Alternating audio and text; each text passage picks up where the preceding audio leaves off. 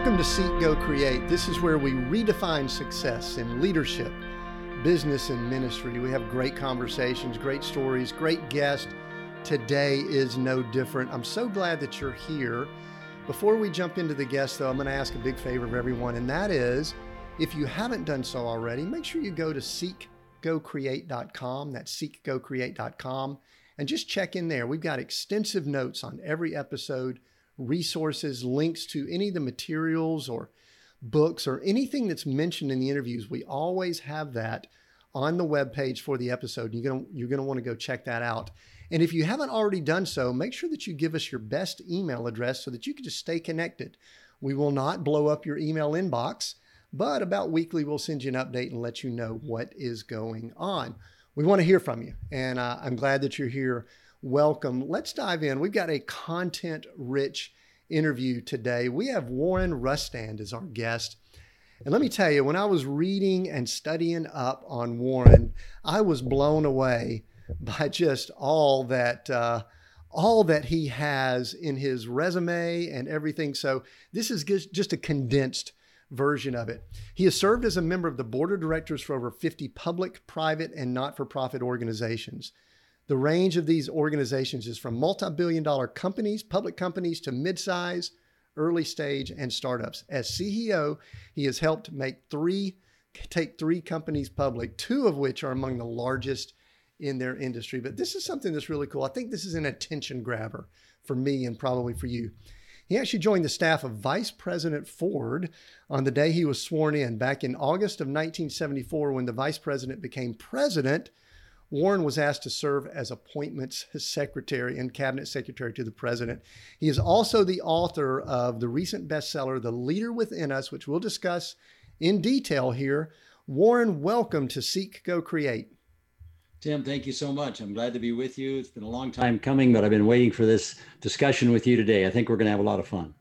Yeah, I believe we're going to have fun too. And I, I actually could have read just incredible amounts on your bio. You've got such a rich and varied background. Almost all of it points back to leadership. But before I get too far ahead of myself, I like to ask this question. I like to pretend that you and I just bump into each other, and I'm going to let the listener listen in on this. And I just say something to the effect of Warren, it's good to meet you. What do you do? What do you typically tell people when you bump into people like that? Well, the short version is that I lead and scale organizations mentor leading CEOs, and write thought leadership books. So lead, repeat that for me because I'm writing notes here. Okay. So I lead and scale organizations, mentor leading CEOs, and write ideas and thoughts uh, for the thought leadership around uh, thoughts around leadership. Right. And and and I love I love all of that, and we're going to go into that deeper. But one of the things that was just fascinating, Warren, and just so you know, I did just finish up my read of the leader with the leader within us really just a few minutes ago. I started reading it last week, and I kind of sped up a little bit towards the end there. So last few points there, but um, excellent, excellent book, and I think you packaged a lot of the principles of leadership really all in in one space there. We will be discussing that in detail, but one of the things that fascinated me is it seems as if that you have been in the leadership arena. I'll just categorize it as leadership almost your entire life. Would would that be a correct assessment? Is that a good observation? I think it's a fair observation, and it's probably because opportunities presented themselves, not because I was outstanding. It's just because opportunities presented themselves, right? And so, uh, starting back when I was 15, 16 years old in high school, being elected class president, student body president, being captain of every sports team I've ever been on, I've been captain of that sports team, student body president at the University of Arizona, where I went and got my college degree, and then really became a CEO for the first time when I was 23 years old. So it's that opportunity to step into situations that present themselves, not always because I was the best prepared or the smartest or anything else. Anybody who knows me will tell you that wouldn't be the case. But it's the opportunity when presented to accept the challenge to take the next step in our lives and learn and grow and change. And I've always been excited by that. So I've always taken on things that I had no right to take on because I wasn't well qualified. and then try to figure them out along the way. And so leadership has been sort of a constant in my life for a long period of time. Right. Warren, one of the things that I gleaned uh, kind of early on in the book, and you, you just brought it up, is there was a quote at the beginning, and someone made a statement, and I, this actually really touched me. I'm sorry, I didn't even write down the name of who it was. I could actually pull the book up here, but someone made the comment in the testimonial section that says Warren is the most humble, generous, and selfless leader I know. And I think I just saw it on display there with the way you responded. You you real quickly went from basically sharing that you've been in leadership roles since teenager all the way up to current but you did it in such a in such a I guess a a non-arrogant way. We're at we're in an age where arrogance and leadership sometimes goes together. I don't think they should. And so um, I, the question that I want to ask around that is is what would you say when you see that someone says Warren is the most humble, generous, and selfless leader I know? Obviously, I don't think you can argue with that, but but what does that do for you personally? I, that's that's quite the compliment. Well, I probably, I mean, it, it's, um, it makes you more humble uh, to, to, even be thought of that way. I mean, it's just extraordinary. There's some remarkable, remarkable people I've had the opportunity to associate with in my lifetime who are so humble and so dedicated and so kind and so generous, right? That it pales in comparison to what I do. So um, I do my best. I, as I study leadership and as I think about leadership, Tim, uh, the five most important leadership qualities I believe I think the first one is humility. I think it starts with humility. I think the greatest leaders that I've been around have been people who are the most humble, the most self effacing, the most understanding of their own limitations.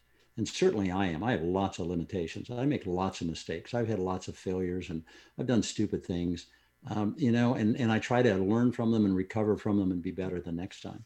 But I think humility is the first and listening is the second. I think the more we listen and ask questions, the better we become. I think you do that great on this podcast. I think you're really good at that, asking great questions. And I think that's really important.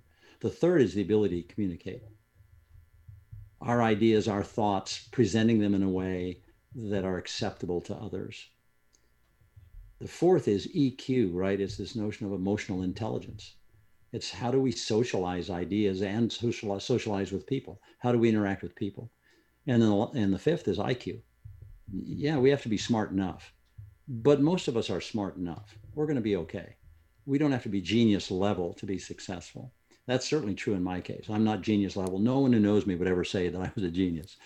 But I think this notion is that we continuously learn, continuously grow, always changing, always embracing, allows us to accept and assume more and more and different positions in our life that hopefully will always help others. I think I've always been in the business of trying to help other people be successful. And if, if I can do that, then I think uh, then my mission is served, right? If I can make people better, that's good.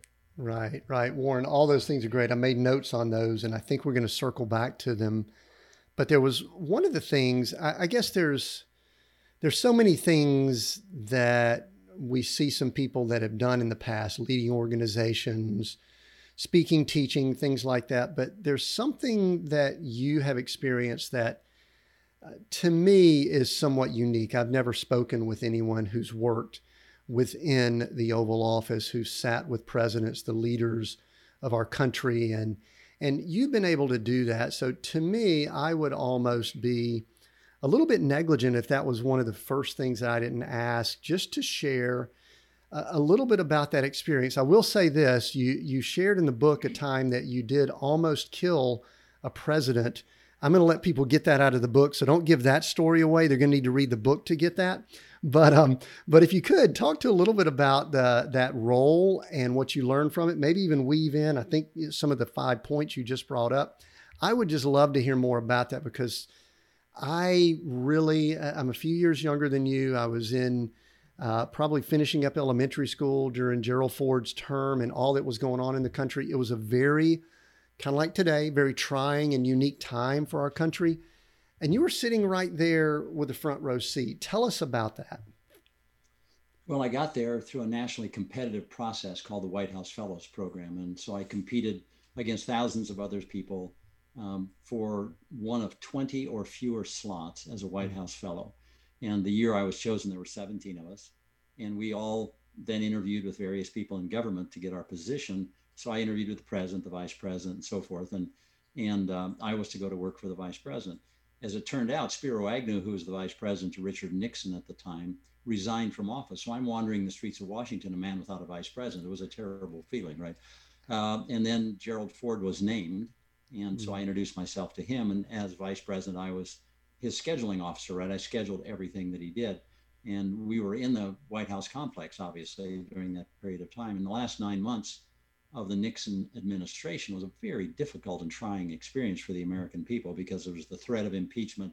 There was the, the, the Supreme Court that was ruling on the, the tapes that would implicate the President of the United States in the felony cover up and so forth. So I happened to be with the Vice President on the evening of August 6th, and we were doing some work in the office. And, and uh, General Alexander Haig, who was chief of staff to the then President Nixon, called and said, May I speak to the vice president? May I come over and speak to the vice president? I said, Yes. And he came over and stood in front of the desk and, and uh, he said, May I speak in front of Warren?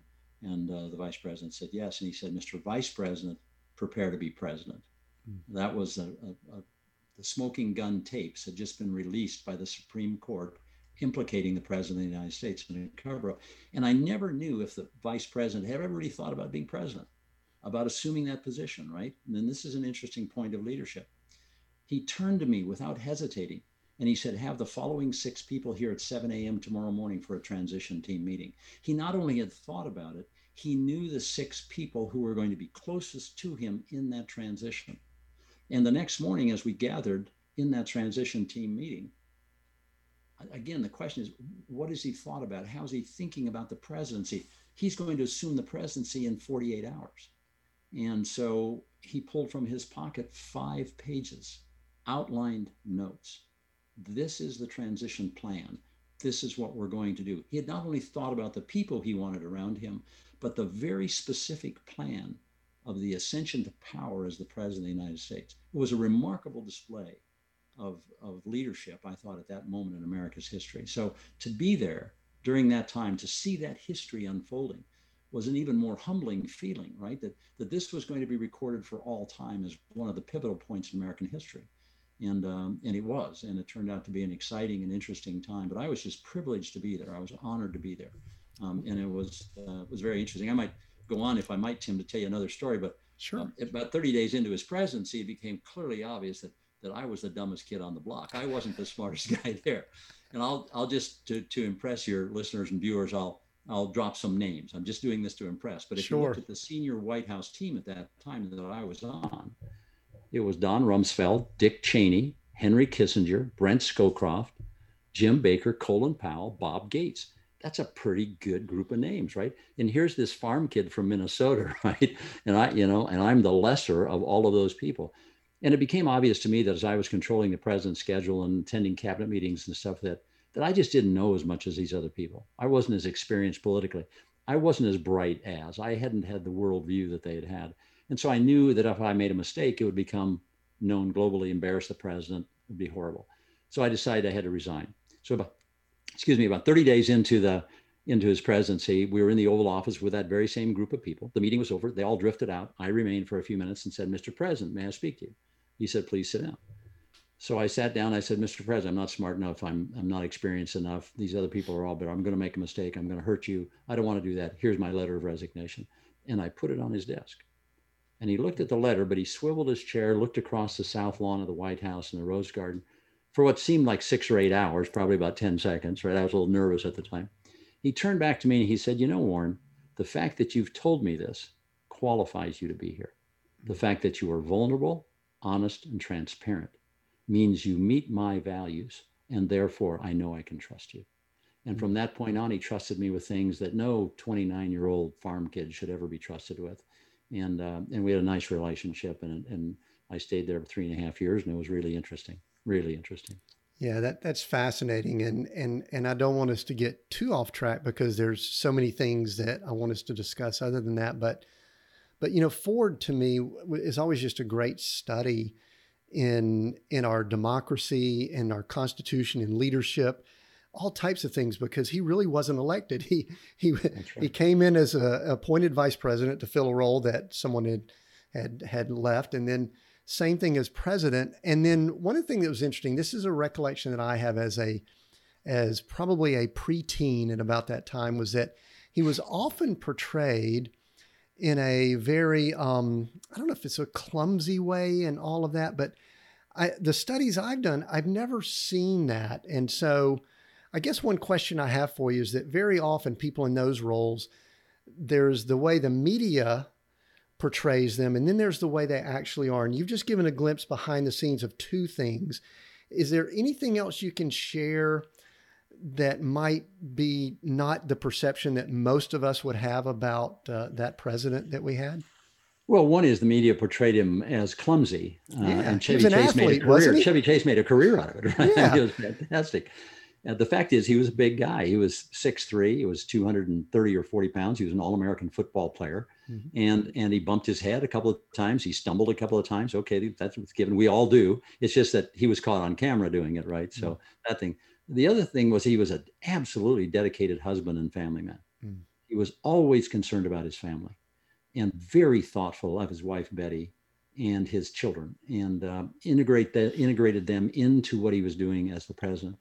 And he never thought he was the smartest guy in the room. He was a very humble guy. Maybe that was part of his Midwestern roots, you know. But he was at that time. He was the only lawyer from an Ivy League institution to be the president of the United States. He had a very distinguished academic career at the University of Michigan, where he played football, and at Yale University, where he got his law degree. He was a very smart guy, but he he was always so humble. He didn't need to show that, right? He just didn't need to. He didn't need to brag. He didn't need to project himself in any particular way. So when I talk about humility being important in the leadership process, uh, he was a great example of that. Right. And you know, I want to do one more thing before we move off this topic. You you mentioned some names earlier, Rumsfeld, Gates, uh, Scowcroft, some of those. And, and for the younger listener, I want them to know that the names that you rattled off there just quickly, they literally were people that were in the upper leadership echelons of our country for the next 30 years. Am, I- Sure. am I doing the math right? That's correct, right? Yeah, you're exactly right. Yeah, multiple administrations. Yep. Uh, you know, I think Rumsfeld just recently passed away, I believe. He did. Yep, just last week. Yeah, he always fascinated me, especially when he was under, you know, George W.'s, uh, because he was a very, he, didn't seem to care much about uh, uh, flowery or anything language. He was pretty matter of fact guy. Is that correct? Right. Very straightforward guy. Very straightforward. And you reported, you reported to him. Did you report to him? Is that correct? I did. I reported to him twice a day, every day. That's right. Very He never good. minced words.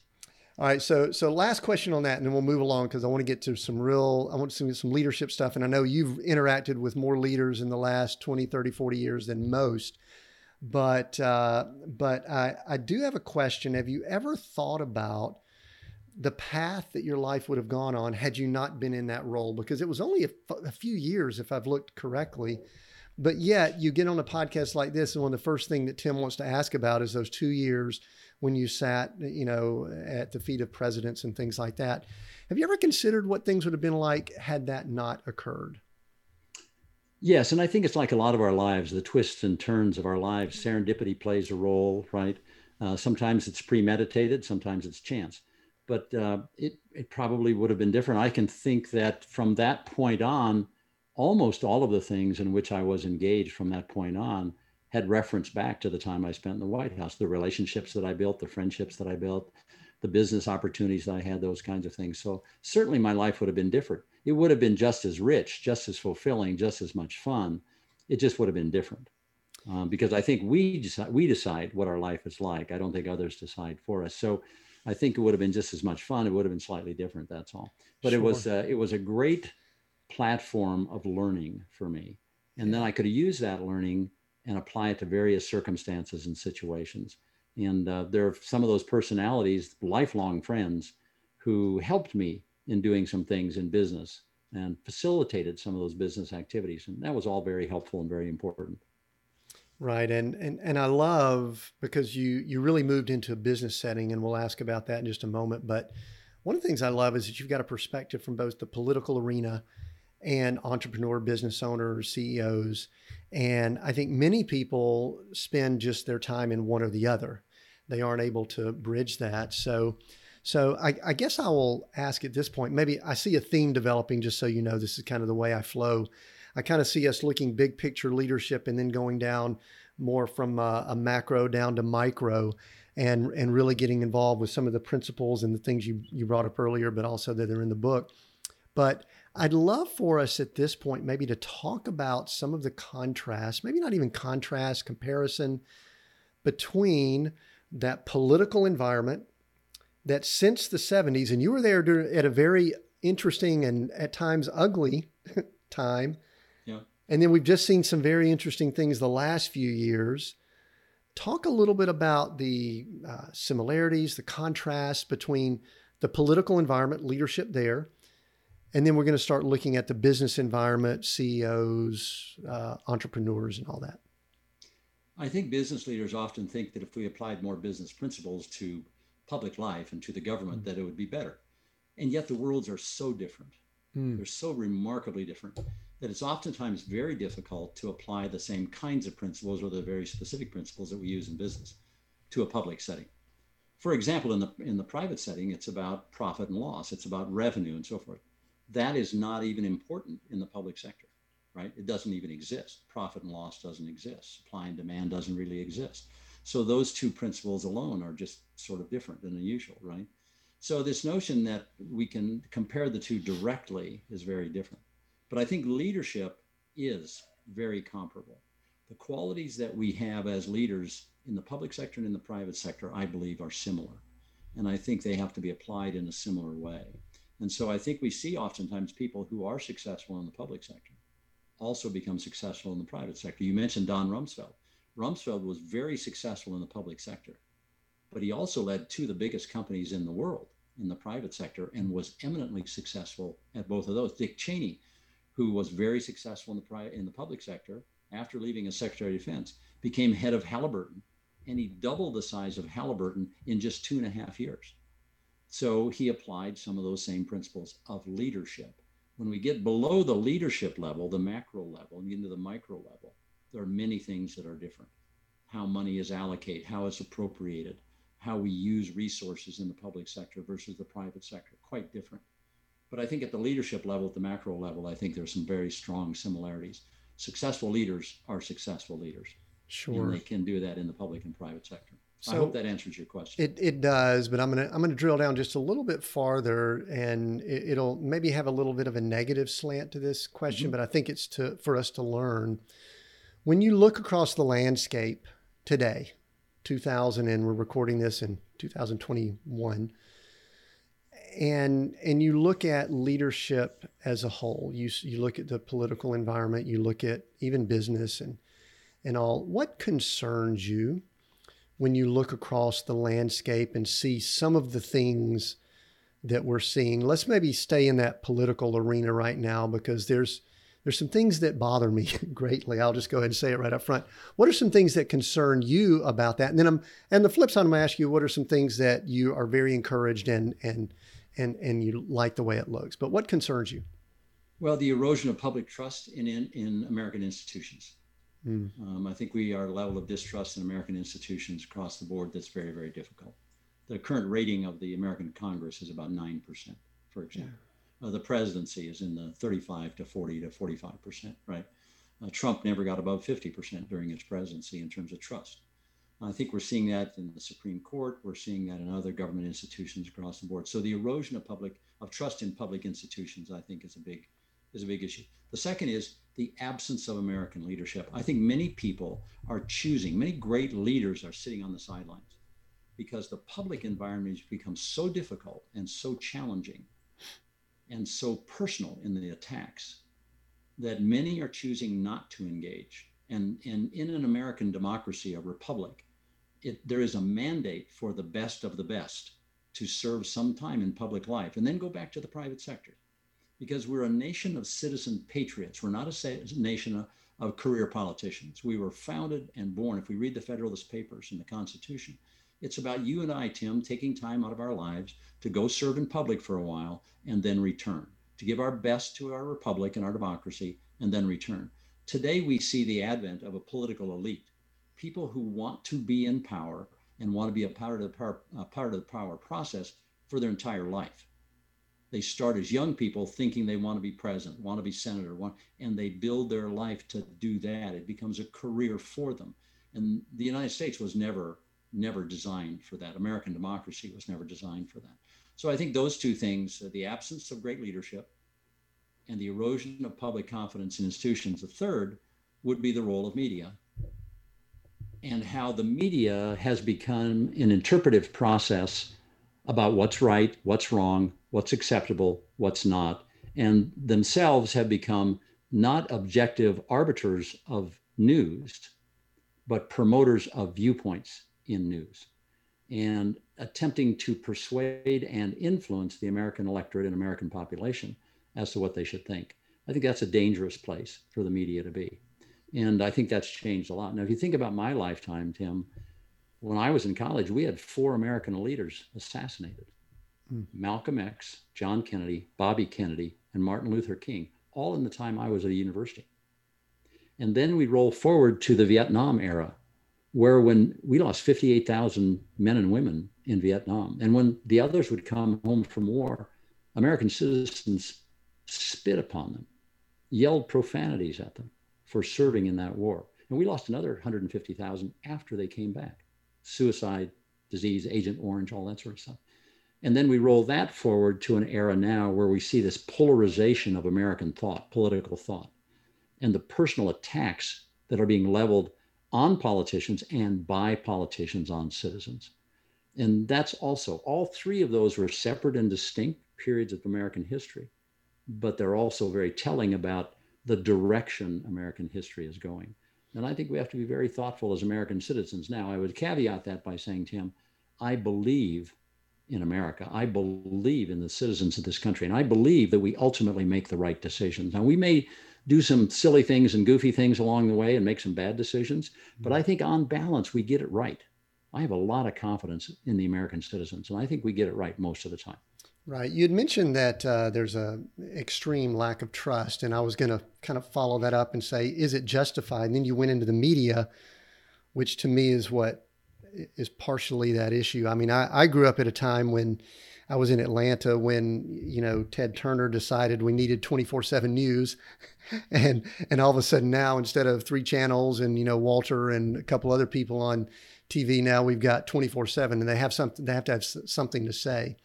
And uh, do you think that the lack of trust is justified from the American people to the leaders that we have, specifically in Washington and in our political environment? Yeah, I think I think it is justified in some ways. Uh, for example, I think we've had leaders historically who have been brutally honest with the American people. I mean, you think of FDR, mm-hmm. you think of Harry Truman, right? Dwight Eisenhower. You think of some people, Ronald Reagan in some cases. I think we're very direct and very honest and very candid with the American people about options, choices, and decisions. Um, and I think that's been displaced. And I think elected officials now say what's convenient to some degree. They'll say what's fashionable. They will support someone or something because it's in their best interest, not because it's hmm. right or not because it's wrong, but simply because it's in their best interest. And so I think we are looking at this political elite again as people who want to stay in power. And they often will say and do whatever is required to stay in power. And I think that's always a dangerous thing uh, for a democratic republic. I think that's just a dangerous place to be. So, is there less confidence in leadership? I think so. And I think justifiably so at this point. Sure. So, what encourages you? Well, you look around at the landscape and go, boy, I really like this. I really love and like the young people who are coming through our system. I love millennials. I love Gen Z. I think as I look at our children and grandchildren, I look at their friends and I, I spend time with these groups of people, I think we've got great people coming up. I think we've got great leadership coming up. They may be different, they may think differently than our generation, my generation. That's okay. Every generation has, every new generation has. But I think they have a great opportunity to change the world. And I have every confidence that they will. Yeah, it's been exciting in my role. There's been a few times that I've interviewed some young startup uh, companies, some in their dorm rooms, in fact. and I've stepped away in the RV and I've walked back to uh, to my wife and I said, by the way, I feel pretty good about the future after talking to those folks. So uh, I agree with you. So that's exciting. You know, something. Let's kind of shift a little bit. Well, oh no, I do have one more question before that. In your book, you talk about that you made a list of a hundred things that you were going to do. You did it back early in your life. A hundred things that you wanted to achieve and accomplish, and there were two things that you hadn't accomplished. One of those was to visit all the countries in the world, but you were close. And the other was that you had written down you wanted to be president of the United States. If Warren Rustand had become or would become, I mean, you're still a still a young man, but let's just say uh, maybe that's passed by. I don't know. But had you become president, give me a couple things that would be first and foremost in your mind that you would do based on your experience and background. Well, the first is to build an inclusive presidency, not an exclusive presidency. It's, it's to understand that uh, we're a nation made up of immigrants and we're a nation made up of all different colors and shapes and sizes and genders, and that they need to be reflected and be a part of anything we've done. And we've always tried to do that within the companies that we've led, is to be inclusive, not exclusive. We think that's really important. The, second is to trust the judgment of the American people and to be honest with them, to put the truth out there, because I believe the truth serves us well. And I believe that the truth as we know it, and given we can have different interpretation of the facts, we can have different interpretations of circumstance. But I think the leader of the free country has to be willing to put out there what he or she understands to be the truth and then allow the public to make their judgment about that. I think too often we obfuscate the truth, we obscure the truth because it's not politically expedient. And I think that's always a mistake that politicians make, right? I, so I think those kinds of things are really important. On public policy, I think you have to have healthy debate. I don't think it's one party or the other. I really believe in collaboration and consensus. And I think you have to find compromise and you have to find the middle ground because members of Congress, members of the administration represent all Americans.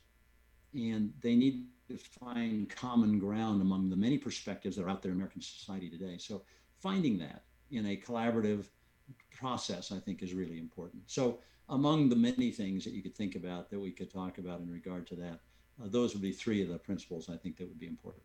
Yeah, very good. Okay, so as much as I would love to continue down the political route, I want to shift because I can get, I because I I've got some uh, uh, concerns about some things I see at our leadership level, and it sometimes gets me a little bit a little bit stirred up. But I want to shift a little bit here. When we uh, when we first started talking, you and and this never occurred to me when I was reading through the book, but it hit me right when we first started talking, Warren you mentioned that you had essentially had the opportunity to be in leadership roles from a very young age. Uh, you know, you were president of your student body in in uh, in high school, which oddly enough, so was I. And then you were obviously in college and other things like that. And and one of the things that it kind of jumped out at me, there is this conversation that people have that leaders are born, they're not made that leaders are born into those type roles, positions, skill sets, whatever. And in some ways, your story seems to back up the fact that some people are just leaders from the time they step into this world. But I bet that's not the way you actually think. So, talk a little bit about that because I also know you teach and share with a lot of people. So, so let me just kind of give you that softball, and you take that and you uh, you hit it over the fence. Yeah, I mean, are they are leaders born or made, right? Uh, and I think we have instincts as a part of our natural mm. personality and other things that come with the genetic package that we're born with. So I think that's part of it. But I think it's an acquired skill set over time. I think mm. we learn, we grow, we change, we adapt, we apply. And I think if we do that, we can continuously grow our leadership. And I think we could take almost any personality type and we could expose them in certain ways to certain opportunities and they would learn from those opportunities take those lessons they've learned apply them to their future experience and they could become leaders. So i think it's an acquired skill set over time. Do i think there are natural instincts that some leaders have about discerning the truth or about how to use power or how to interpret people you know how to understand people? I think those are all things that are instinctual but um, and they make up a part of the leadership package but I think the greater part of the leadership package really is the acquired skills. And I think we can all we can all do that. Yeah, and, and I love that. You know, you'd mentioned something earlier about President Ford, his Midwest upbringing, and and I know that you you know talked about you you grew up on a farm, and it, it seems as if there are some things about attitude, mindset, and all that that have happen to help people out. But I agree with you. I have seen people that have come from situations that no one would say they had the quote unquote success or opportunity, but yet they've risen because of those skills. So we're going to talk about those in just a moment because you lay those out really well in uh, in your book. Uh, one question I did want to ask you though, you speak some about your wife Carson, and I wanted to ask because I've long said that uh, a great part of success and leadership is who you've chosen to have as your life partner. And it seems as if you did very well. I believe I did well. Talk a little bit about um, how important it is for, and this maybe even for a younger person that's, you know, looking to make that is how important is that life partner, that uh, spouse, when it comes to success and leadership? Well, that's a great question. We've uh, often, it's been said that we're the average of the five people closest to us, right? Mm. And the one person most important is the one we choose to share our life with life partner, spouse, however we refer to that person. The person who can influence us the most is that person. And in my case, I just, I think I got really lucky that she said yes. I mean, she had a lot of options, right? she had a lot of choices. My wife had a lot of was, options. I married way up the food chain. I don't know if you did, but I went way up. I, I had my sales skills and everything. I was stretching. I think my wife looked at me and she said, "Oh, the poor and the disadvantaged. I think we're going to give them a hand up," you know. Uh, so I think she was uh, she was just helpful to me. She's been a great partner. She's been a huge part of our life. She's a wonderful matriarch in our family. Um, she's the reason we have a great family, children and grandchildren. We have seven children, and we have 19 grandchildren. We all live together on a small farm in Tucson, Arizona. The children build homes there, and we're together every day. And we see each other every day. It's a phenomenal way to live our lives, and we love it. Doesn't work for everyone, works well for us, but but I believe the qualities in our spouse are really critical to us. Oftentimes they balance us off oftentimes they make us stronger, right? Because they have similar skills. And so I think that in our case, my wife and I are different in many unique ways. She's all about safety and security. I'm all about high risk and adventure. So we have we're very different in our personality types, but we have absolutely the same view of the fundamental values, for instance, uh, that drive our families. Our our view of clarity of vision, which I talk about in the book, right? Is this notion of where are we going with our lives? How are we going to live our lives? And we really designed that back the first four years of our marriage.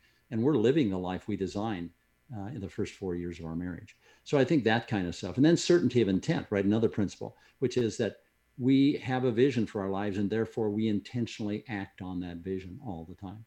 So those kinds of things we're very consistent about, very much the same and aligned on, but are still different in our personalities and approach. Yeah, and and I love what you said there because one of the things I'm not sure that we do enough in our culture and society is to celebrate those uh, those situations where someone like you and Carson have come together and and and for years and years gone through and and gone through the challenges and and come out on top. So thanks for sharing that. I appreciate it. One of the things, Warren, that uh, you know we could go so much into detail with this, but you were the global chair of the world's presidents organization. You've been Global Leadership Academy with, uh, you know, with EO and so many things. I know you've seen so many leadership examples. And I think it would be doing uh, a disservice if I didn't at least ask just a few learning points from from those positions and roles that you've been in. Plus, you've you've been a leader of of companies and all also. So share a few things because also I'm looking at my time here. I want to make sure I allow plenty of time to ask a few more details about the book, but um, give a few learning points, uh, some things maybe uh, positive from those situations that uh, that may be beneficial to us. Well, the first thing I learned early on was to accept people from where they are at that moment in time. Mm. That we can't make them over, we can't wish they were something else. Each of us at a moment in time is who we are. Let's accept each other for who we are, and then let's go from there. So accepting a person from where they are in that moment is really critical because they bring with them into that moment all of their life experiences, good and bad, just as I do. And it's the reconciliation of that in the acceptance of each other that becomes really important. And I think sometimes we bring biases and prejudices into our relationships unknowingly or maybe knowingly. I think we have to be very cautious about that because I think as leaders, we have to accept people for who they are and what their potential is. I've often said, don't treat people as they are, treat them as the person they are becoming. If we treat them as the person they're becoming, they have a chance to become that person. But if we treat them only as they are today, we put limitations on that individual. So, in terms of my leadership and how I think about leadership, it's the acceptance of people, and then it's the opportunity to go forward together in a collaborative way. So, that would be something that's very important. The second is never underestimate the potential of a human being. We've seen so many remarkable stories. You've had them on your parquet. People who no one would suspect they had that capability or that mm-hmm. potential, right? And yet it was within them all the time. And they needed that to be unleashed, to be freed. And great leadership always frees the real person to be who they were meant to be. It creates a paradigm within which that person can be them their full self. And so I think that's another principle of leadership is the necessary understanding and discernment of the human potential of every person that we come across and never put limitations on them. A third principle, it seems to me, of leadership is getting rid of self limiting beliefs. So many people today have these self limiting beliefs. I'm not tall enough. I'm not short enough. I'm not smart enough. My parents didn't teach me that. I had a bad family. I'm too black. I'm too white. I'm too green. I'm too yellow. I'm too brown. Whatever it is, I'm, my life was, I came from poverty. We put these self limiting beliefs on ourselves, which tell us that we can't become who we want to become. And I don't believe that. I think if we look around the world, we see people every day and in our own life experiences who have just shattered that myth, who, regardless of what their upbringing was or their experience or their challenge or their difficulty, have gone on to be extraordinary leaders and people. I think our job as leaders is to clear the runway to allow people to launch themselves into the life they want to have. And if we do those kinds of things, get rid of self limiting beliefs, and I think ultimately it's about faith. It's faith in people.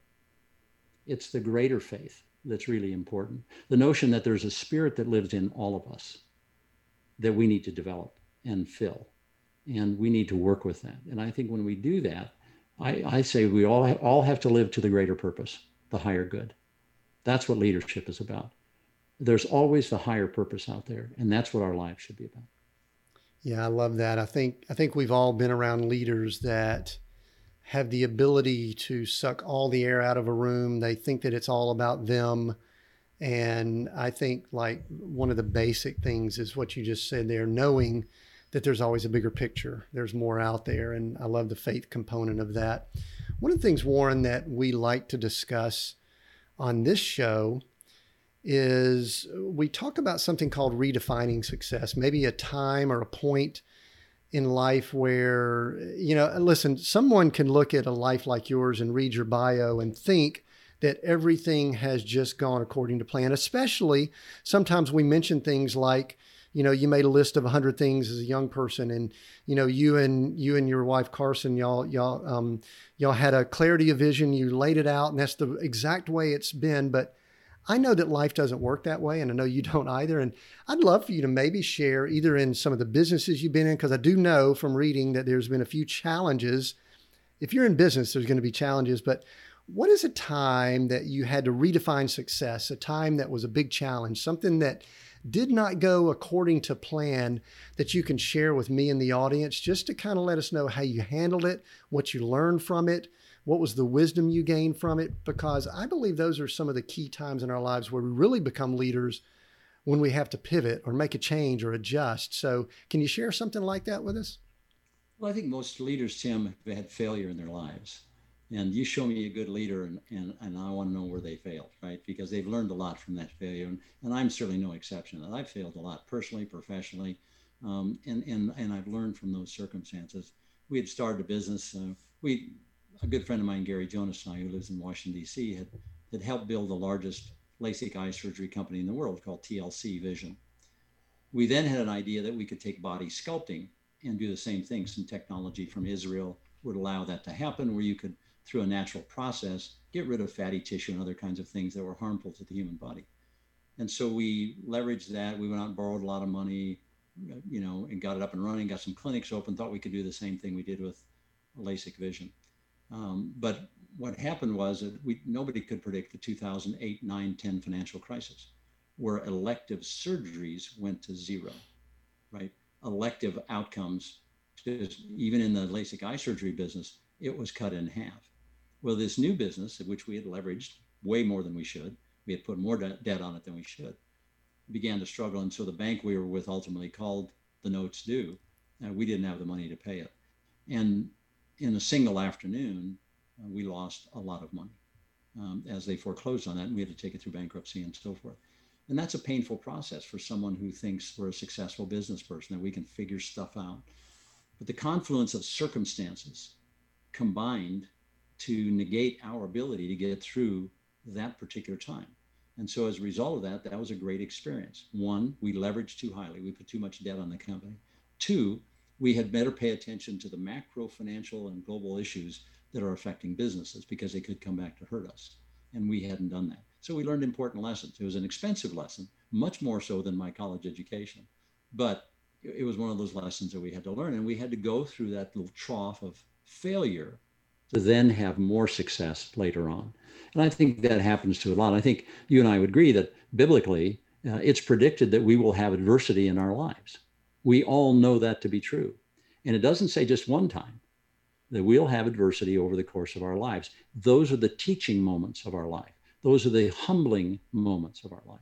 And we have to be prepared to accept that rather than fight that. And I've had many of those examples. I've had examples where I've disappointed someone. I've made a decision that's that's hurt someone else, not intended, but the consequences, the byproduct of my decision, hurt someone else. And I had to go there and say, I'm sorry, forgive me. You know, oftentimes we have trouble forgiving ourselves, but very often we have trouble asking forgiveness from others. And I think that's an important part of humility and leadership is the ability to say, I'm sorry, I made a mistake. Will you forgive me? Or in some cases, simply to forgive ourselves and go on. And in the case of losing all that money with my partners and I, I had to be able to forgive myself for making some stupid decisions. And I had to ask their forgiveness as well. Yeah, and I, I think that's important. And I and I think it's important for uh, especially males. It seems like sometimes we have to say this more than others. I actually recognize when we went through a few business struggles that I was dealing probably with some shame that just it really bothered me that I had gone through that situation and possibly similar and uh, you know, some of it's just forgiving ourselves and saying, you know, and, and you, you brought it up interesting, you know, we call it a failure, but if we gain wisdom, if we become better on the other side, if we've already been told we're going to deal with adversity, is it really a failure? I, I don't know. I think society calls it that, but anyway, I, I love that. I, I appreciate you sharing that because I think it's important when people look at a life like, you know, when we read a bio like yours and, and others, some people don't see those little blips or challenges or adversity or failures, whatever you want to call them. So, thanks for sharing that. You know, you know, one of the things, Warren, that uh, that you bring up in the book is you talk about. I think you mentioned that you're currently mentoring, and I don't know if these numbers are still accurate. Right around 35 CEOs that you're a mentor for, and I would like to ask a few questions related to that. First question is I consider myself a coach, and I wanted to ask you how you define the difference between, say, mentor and coach. And then as a follow up, I'm just going to give you the next question and let you just go. I'd like to find out how you physically mentor and work with. What's your logistics? How often do you communicate and interact with 35 CEOs that you may be interacting with at one time? For me, the difference between mentoring and coaching is fairly simple. I think coaching, for the most part, has a prescriptive process that they take someone or an organization through. And it's a very thoughtful, very diligent, very disciplined process. And, and I think that's great. And there are lots of coaches like you who do great work, and I appreciate you. Mentoring is coaching in the moment. It's taking the person where they are, what their challenges, problems, and difficulties may be, and thinking them through with that person in a way that allows them through self discovery and self awareness to create their own answers. And it's a very different process. It's not prescriptive, it's spontaneous. Uh, it's very interesting in how it challenges one to do that because it's very, very through adaptive adaptive processes. You've got to be allow allow someone through uh, to increase their self awareness, and then have self discovery as to what the answers are. And I think that's just a very different process. Now, insofar as how often I meet, the number is actually 40 today, not 37. The 40, it's 30, 40 today. I meet with them an hour Zoom call weekly, bi-weekly, or monthly, depending upon what we're working on at a moment in time. The other thing is I I mentor across their entire life holistically, not just in business. So it's family, business, community, and self the four buckets that I talk about in the book, almost everything we do fits into one of those four buckets. And there are times when the greatest challenge a CEO has is in the confines of their own home. And if they can't get that right, they're not going to be much of a leader because it affects how we lead. There are times when the demands of our business is so great that we have to have an understanding family that is going to allow us to deal with those big issues because it affects perhaps even thousands of people, employees and associates and colleagues. And there are times when we have to really focus on the community. And I would say during the pandemic, we needed to focus on our families and our communities because there were so many people who were hurting during this period of time and still are hurting that we have as leaders the opportunity to reach out. Something you said earlier, five or 10 minutes ago, talking about, I believe that the happy leader is the aligned leader. I believe when the body, mind, soul and heart of a human being are aligned, happiness is what a leader is. Optimistic is what a leader is. And I think we have to create that alignment. Maslow, in his hierarchy of needs, obviously talked about food and shelter and safety and self actualization and self confidence. Just before his death, a few months before his death, he was writing about the sixth state, which is transcendence. Mm. In the book, I talk about that because I believe transcendence or the greater purpose is where we all need to go. We need to change our conversation from I, me, my to we, ours, and us. That we really are all a part of the collective and that we all need to look out for each other and care for each other. And I believe when we can do that, when we can subordinate our interests to the interests of others, we begin to approach that transcendent state. And I think that's where we all really want to be. And I think that's our happiest place. Yeah, I think, and I'm hopeful that with what we've experienced as a culture, as a world in the last 12 to 18 months, we'll move more towards selfless versus selfish. And I love, I mean, that's a great shift. You kind of mentioned the book. I think it's a great shift for us to go to and, and have some discussion about the leader within us. And as I said, over the last three, four days, I have read it. I love when anyone, I mean, I doing what I do, I love uh, when people can tie together a lot of the greats into one great package, which is what you've done here, Warren, because you mentioned Maslow, you also mentioned Dweck and Covey, and you've got so many people that you quote and bring into this book. But my, my first question related to the book is, you know, you you've been through a lot of leadership experience in your life and you've done a lot. You could have written something 10 years ago, 20, 30, probably almost 40 years ago. Why this book and why now? Well, first of all, I just didn't think anybody'd be interested in what I have to say. So I think that's a that's the most interesting part of it. I said I can't imagine that somebody would be interested in, in my life experience or something I have to say. It's been a large group of friends and some publishers, Forbes and others, hmm. that have pushed me over the last decade to write something. There were some some publishers who were in a speech that I gave. And after the speech I gave, they came up to me and said, We think there are five books in just what you talked about today. And I said, Well, thank you very much. That's great. You know, it's good to meet you. And and every six months they would recontact me for the last, I don't know, five, six, seven years. And finally I said, Well, okay, maybe it'll be fun to write something. So I sat down and started writing. And and I'm not a good writer, and I don't think the book is well written in that sense. But uh, but um, but I wanted to get some ideas out there around leadership that I'd experienced and I'd learned along the way. And then I wanted to cite, as you'll know in the book, there are about 25 specific examples of people who had real difficulty or challenges in their life, who mm-hmm. then applied the very principles that I talk about in the book. And it took them to remarkable success. Simply the discipline and application of those principles. And so if that book helps one person with one idea and it changes their life, then makes me happy. That's great. That's wonderful. So yeah. So why now? I guess because you know that seemed like appropriate now. very good. Yeah, it is very rare to see. Basically, you gave, I think you mentioned 25, you gave a glimpse into your interaction and relationship with leaders from a wide range. Uh, that was very unique. Was that intentional at the beginning? Did it just evolve that way?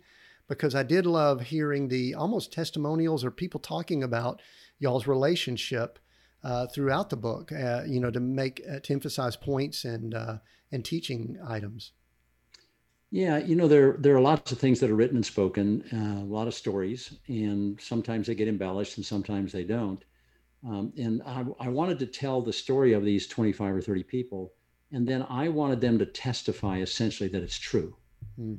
That we did have that relationship, that we did spend time together, that their growth through these difficult times and challenging times was a collaborative process, that they ultimately are the heroes, right? They ultimately, both men and women who just made courageous decisions under very difficult circumstances to become something they wanted to become. I was just along for the ride. It was great to be there watching them, but they made those choices. They did a great job. And then I wanted them to speak to that and to our relationship so that people knew that this is what happened, this is the truth and this is their feeling about that truth. And so I thought that was helpful in terms of the book itself. Sure. You know, Warren, one of the things I love to do when I talk to people that are authors, I've learned this about myself recently in doing some writing. I, am at times I wonder if writing a book is as much about the author as it is about the reader.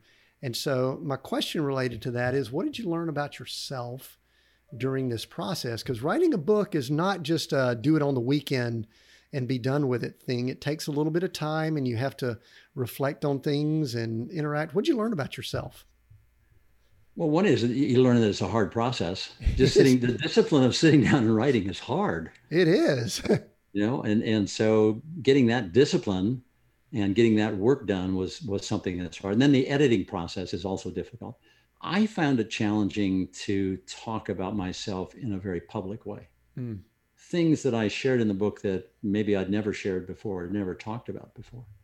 And so I found that challenging to reach down within myself to say, maybe this is important, maybe this should be mentioned. So I found that hard. I found that hard. Um, the easy part was telling the stories because they're great stories and, and the success that these people have had is remarkable. It's just remarkable um, talking about my growing up on a farm in in poverty, essentially. You know, I was born poor. And a lot of people don't like to talk about that. I've never really talked about that too much. You know, the the inside of the White House. I start with the White House story, and the day the transition began, the thing we talked about earlier today, and sharing that. I I made a real vow when I was working for the President of the United States that I would not kiss and tell, that I would not write a book about that unique period of history in America. A lot of people have written about it who were there. I've chosen not to because I made a commitment, a promise to the President of the United States. I would never write about he and his family. I got to know them extremely well. I just wouldn't do that. And I'm not going to do that. A lot of people, every year, the Ford Library contacts me, contracts me, and, and contacts me, I said, and, and wants me to write a book. And, and I just say, I'm not going to write that book. You know, I'm just not going to write that book. So I think there's some integrity that goes along with writing. It's what we share, what we don't share, what we choose to share under certain circumstances. And I think we have to each each of us decide what that level of integrity is around our personal lives and so forth. And I found that challenging. Yeah, and and I do agree. We just we learn so much, and it's it's not a short process. So we we gain a lot of I think insight about ourselves. I know I have. I do yeah. want to dive in, and and and there's really one. There's first of all, I just want to let everyone know there's five principles of greatness that you cover in here that are phenomenal people need to get the book to get all of that. But there's one that I wanted to, in our last few minutes here, to take just a little bit of time with, because to me, it almost seems foundational. And maybe you can let me know if that's correct or not. But the clarity of vision is something to me that that I have noticed with myself, with clients, with people I interact with, that people that are at least closer to some point of clarity about what they're here for, what their purpose is, what they were created for, it seems to me that everything else just continues to build or spill over from that. Is that correct? Am I reading that correct? You are. I, I believe that each of us has a purpose. Our job is to discover it. And I don't think that's easy. I think it takes time, it takes space, it takes thinking, it takes prayer in some cases. I think it, it takes us giving our whole self to defining our purpose for our time here on earth. You know, in the whole history of earth, a human life, 75, 80 years, is a nanosecond in time. Mm. It's that quick. It begins with great flourish and sluggishness, and it ends with speed and uncertainty. And during that period of time, we have a chance to make our mark. We have a chance to indelibly imprint upon planet Earth our mortal existence. What comes before and what exists after, we're not so sure about. But we do know this time we can do all we can to be the best human being possible. And there's a great book written by David Brooks, a best selling book called The Second Mountain. He talks about our early life, which is the mountain of acquisition. It's about ego, it's about branding, it's about materialism, it's about self, right? It's all about the acquisition of stuff, right? And then there's a river that runs between these two mountains, and it's a tough river to cross. And you can take a boat, or you can swim it, or you can do whatever you have to build a bridge, but you got to get to the second mountain. The first mountain is called the mountain of acquisition. The second mountain is called the mountain of contribution. It's where we lose ourself and become selfless. It's where we commit to a cause, where we're interested and focused on freedom of the human spirit. It's where we move toward transcendence, the greater purpose. Each of us has to discover our greater purpose. Each of us has to understand that. So, clarity of vision becomes extremely important as we define who we are and what our life is going to be about. And once we have that firmly fixed in our mind and we can we walk into our future, we can taste it, smell it, feel it, know what that vision is, know what that future is, then we can walk ourselves backward and create the milestones that we have to hit in order to achieve that vision.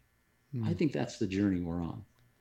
Yeah, and one of the things, Warren, that I think you you did so well is you discussed, and I think you you said this is a little bit later, and, and so I might be tying a few things that don't quite match, but this is what jumped out at me, and I think it's important to know that as an author you talk about your strategy sessions where you think for two hours a day. And one of the things that I've noticed about myself, I've noticed about others, is that they don't have a lot of clarity because they rarely take time to think. And I could hold up, you know, phones and devices, and there's so many distractions. You know, you and I are of the age where we remember when, you know, you actually could have quiet time. And a lot of people struggle with that. Could you talk more? And this may be our last topic before we begin our wrap up.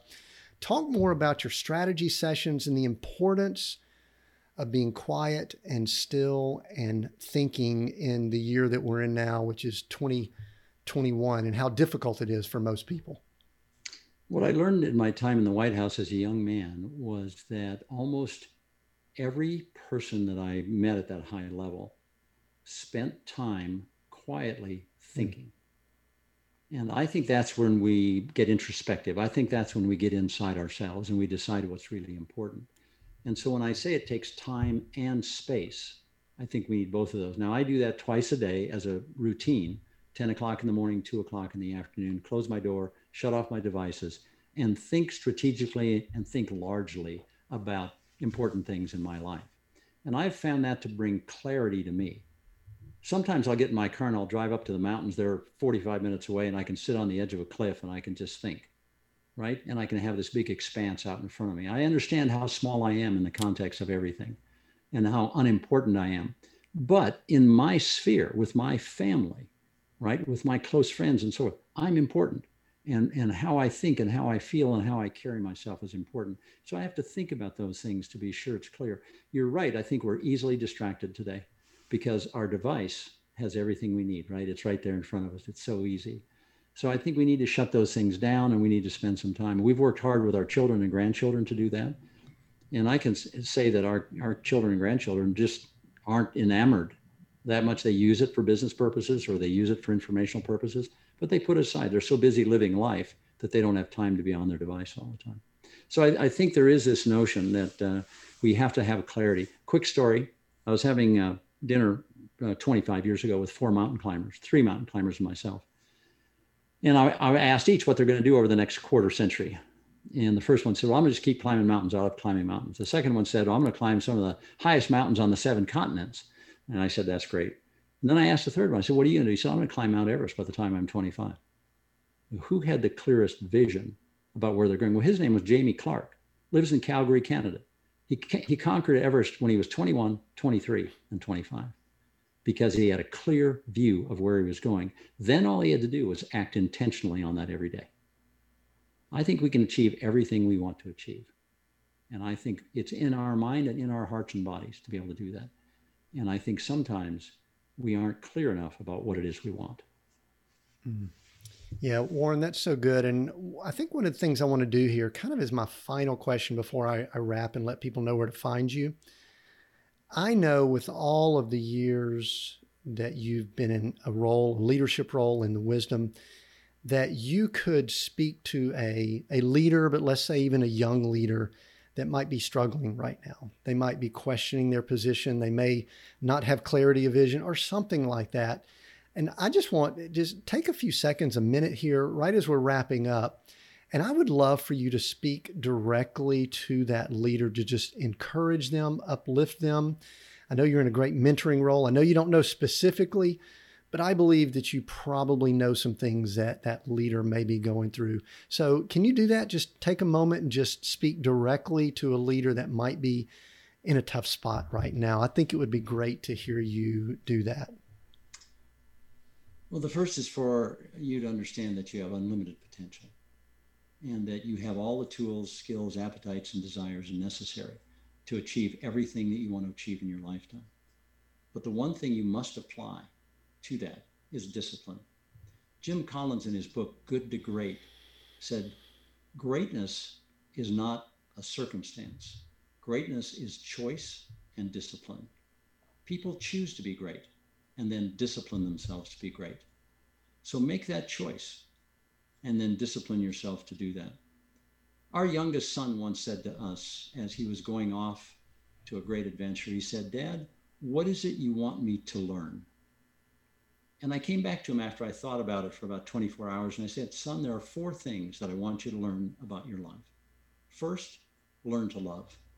Love the people around you. Love the people with whom you associate. Love your family. Love everyone with whom you have contact. The second, learn to learn. Be a continuous learner, always growing, always changing, always embracing new knowledge. Third, learn to serve. Always be a servant leader. Always know that your interests need to be subordinated to the interests of others. Make other people successful, and they will make you successful. And lastly, is learn to become. That we're all in a state of becoming, that this is just one long journey. There may be a few water stations along the way, but there really aren't any destinations because each destination prepares us for the next part of the journey. So learn to become become all you're capable of.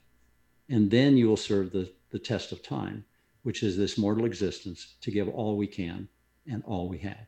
Mm, wow, that's powerful. Thank you so much. I'm so honored that I paused to ask that question. That was very good. How can people get in touch with you? Where can they find the book, The Leader Within Us? I highly recommend people get that because we only scratched the surface of that. So, where can they get that and where can they find you? Well, they can go to website Warren Rustand, R U S T A N D dot com.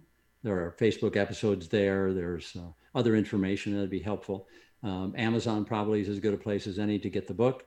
And uh, hope that you'll enjoy it and hope you'll make comments about it and let me know what you think about it. It'd be great. So there are lots of ways to get in touch with me, and I'm happy to always hear from people. Yeah, and I highly encourage people to do that and just tap into some of this wisdom that you have. Warren, we are Seek, Go, Create here. And the question that I love to wrap up with is those three words. I'm going to want you to choose one over the other two that currently resonates with you more seek, go, or create. Which word and why? I think they're all three really great words. So it's a difficult choice. I would choose go, actually, hmm. um, because I'm a, I'm a person of action a person who well, wants to do things. And so I figure in the going process, I can also create and I can also seek, but I have to do. And I think what we've been asked to do during our lifetime is to go serve others and to help others. And you can only do that by getting out of our rocking chairs and taking action. Wow. Thank you, Warren. as I said earlier, it's been such an honor to have you here. I highly recommend people go get The Leader Within Us. I've just read that. It's a fantastic book. I've got highlights throughout that we could have had a long conversation on. Just get the book. I am so appreciative to Warren taking the time. If this has been a blessing to you in any way, and I know that it has, I'm going to ask a big favor of you, listener, and that is to share this episode with anyone that is in a leadership role or that they're seeking a leadership role or they run an organization, anything like that. Please share this episode. And uh, and one of the things I'd like for you to do is to continue the conversation. You could find us on all our channels. We are Seek Go Create on Instagram, LinkedIn, Facebook, and uh, I think we're somewhere else. I might have been Twitter, and we're also there. So definitely continue the conversation. This has been so great. I appreciate it so much, Warren. I just want to remind you, the listener, that every Monday we've got new episodes and we have great, rich conversations just like this. Until then, continue being all that you were created to be.